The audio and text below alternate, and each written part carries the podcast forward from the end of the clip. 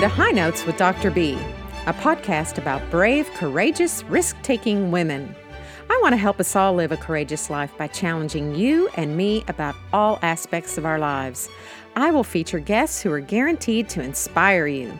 I will also discuss and review a new book by women. My goal is to challenge myself and you to think about the world around us and lead a life that is about changing for the better.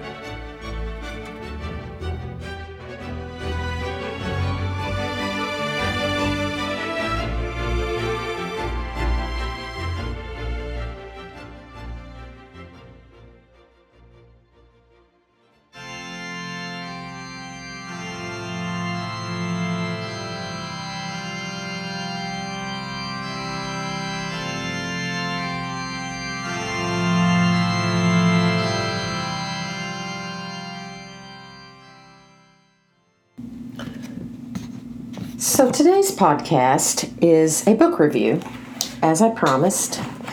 And our book review is called Pastrix The Cranky, Beautiful Faith of a Sinner and Saint by Nadia Bolz-Weber. Now, if you don't know who she is, I'm just going to warn you right now that uh, she's a trip. And um, she is irreverent.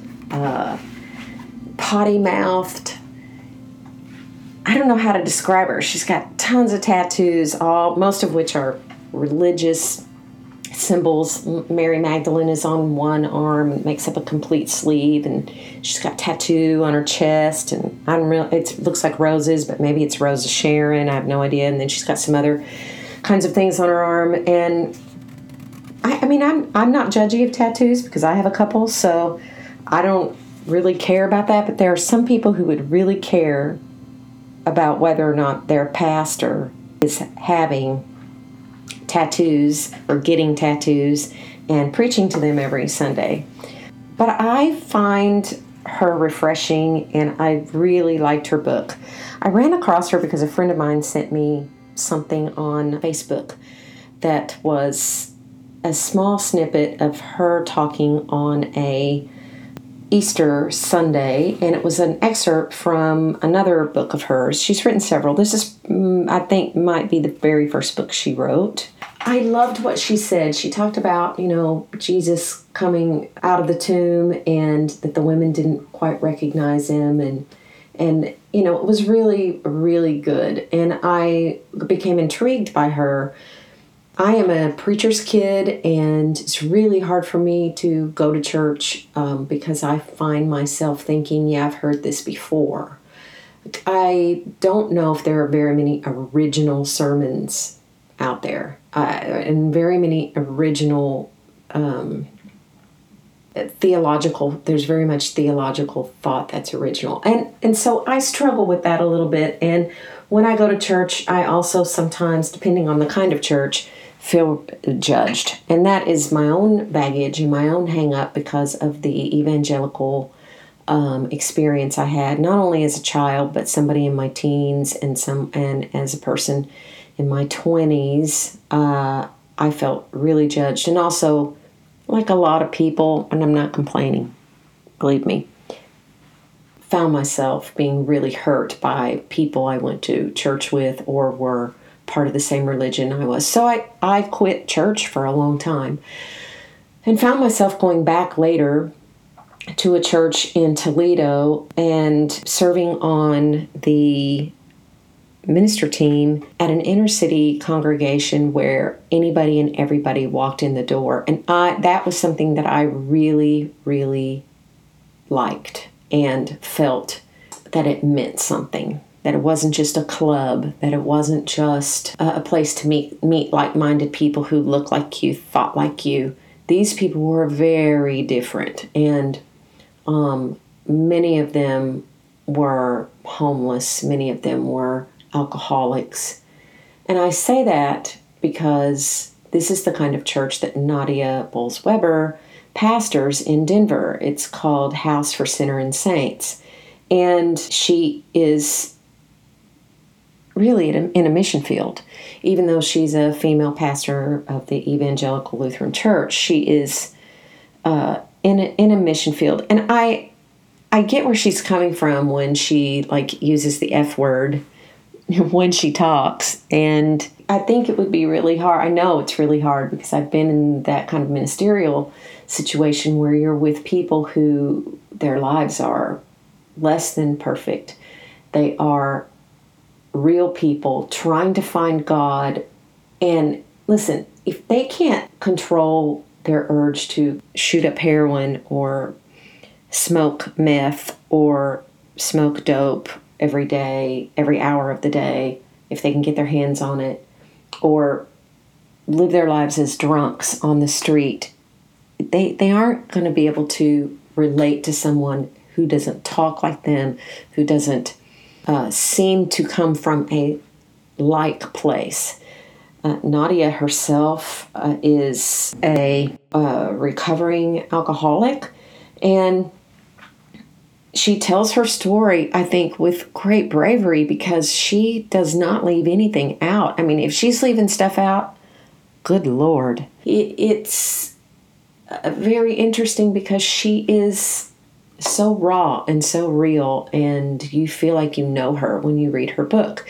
Each chapter is kind of a story about one of the members or somebody who darkened the door of this church and that came into her life a little bit. She tells a story of how she was grifted by a pimp and a couple of his girls. They had, you know, made her believe that they were a family and that they were in trouble. And anyway, she ended up, you know, being being duped by them and really it made her angry and then she finds a way to find God's grace in all of those kinds of situations. And and she lets her anger you know come through. You you can see that she herself is quite judgy of white middle class republican types right? And and yet she'll you know take it back and talk about how you know God's grace is for everyone, not just the people who look like her or think like her. And she she comes from much like I do a really conservative Christian culture uh, and especially the church culture. Her parents were deacons and and they were at the church every day and and always always at the door right? Every time the door opened they were there. And because of it uh, you know she really rebelled. And listen, I can relate to that for sure because uh, as a very headstrong female in a very patriarchal, uh, don't think for yourself, you're female kind of mentality that I grew up in, uh, it's hard for somebody who is a think for themselves, strong, bullheaded person, and that I'm describing myself, not necessarily Nadia Bolz Weber. I have no idea she would say that about herself, but I'm going to bet maybe uh, a little bit. Um, and and she certainly grew up in a church where women did not take leadership. Women were allowed to teach little children, um, you know, do the cooking, take care of the men but you did not speak in that church. And to top it all off, this particular denomination uh, believes that it is the only church that you, if you are not a member of that denomination, you are not real Christians. You are not partaking in the true faith. And if you're Southern, you can figure out what uh, denomination this is. I, I grew up in Nashville, Tennessee, where this particular denomination is huge there, huge. Um, they don't have music in their church in terms of live instruments. You can sing, and boy, can they sing, but you don't have live instruments. Uh, it's against the church rules because it's too secular or whatever their reasoning is. So she grew up in that, and she became a a stand-up comedian, which I find fascinating. She she you know did the circuit there, uh, would would travel, and in those circles, if you ever watch or or you've read anything much about the lives of stand-up comedians, you know that there are always drugs and alcohol involved most of the time by many of the comedians. There are some clean comedians for sure. And what I mean clean, what I mean by clean are people who don't partake in those things. And they're usually the ones who go on to have pretty good careers, right? I mean, you can think of Richard Pryor, who who who died, uh, you know, tragically, but also um, set himself on fire at one point by you know smoking a meth pipe. Um, you can think of a lot of really tragic endings to some stand-up comedians' lives based on their lifestyle and how wild it was and no regard for their body or no regard for their their minds just a, a, an addictive lifestyle for sure is part of that um, culture. And she was not different. She became an, an alcoholic and uh, was really down and out. And make a long story short, a friend of hers uh, died, and she ended up at the funeral. And she was already trying to get clean, and she was um, going to seminary. She was married. She had a child and she realized when she looked out across that group of people that this was her congregation. These were the kinds of people that she needed to minister to, that, that she was called to preach the grace uh, and renewal of God's love and and uh, of the gospel. So I became intrigued with this after hearing her Easter uh, talk on Instagram, and I picked up her book and read it. And I tell you, I mean, it's really good. But but like I said, if you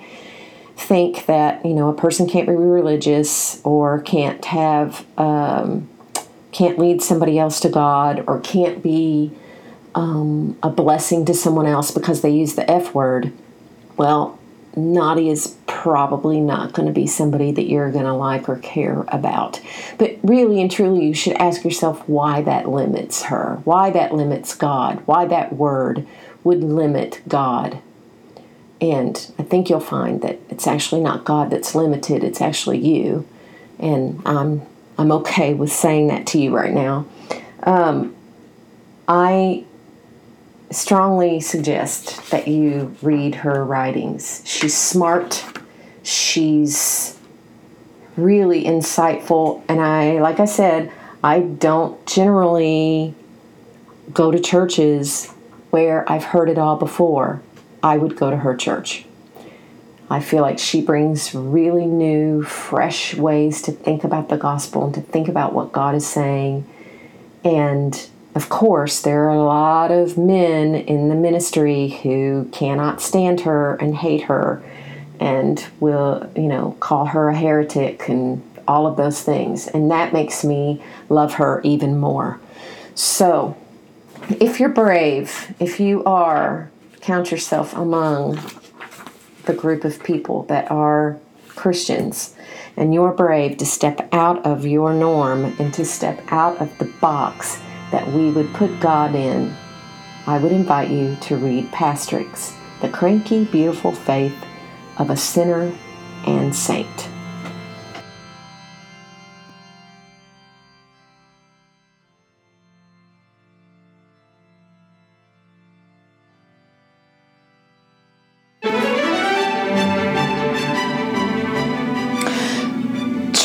Again next week for a new podcast coming your way. Also, I would be so grateful if you would please rate and subscribe to this podcast. It would mean so much to me. All notes for this podcast can be found on the new website, highnoteswithdrb.com. Thank you again for listening. Sending you all peace, love, and courage.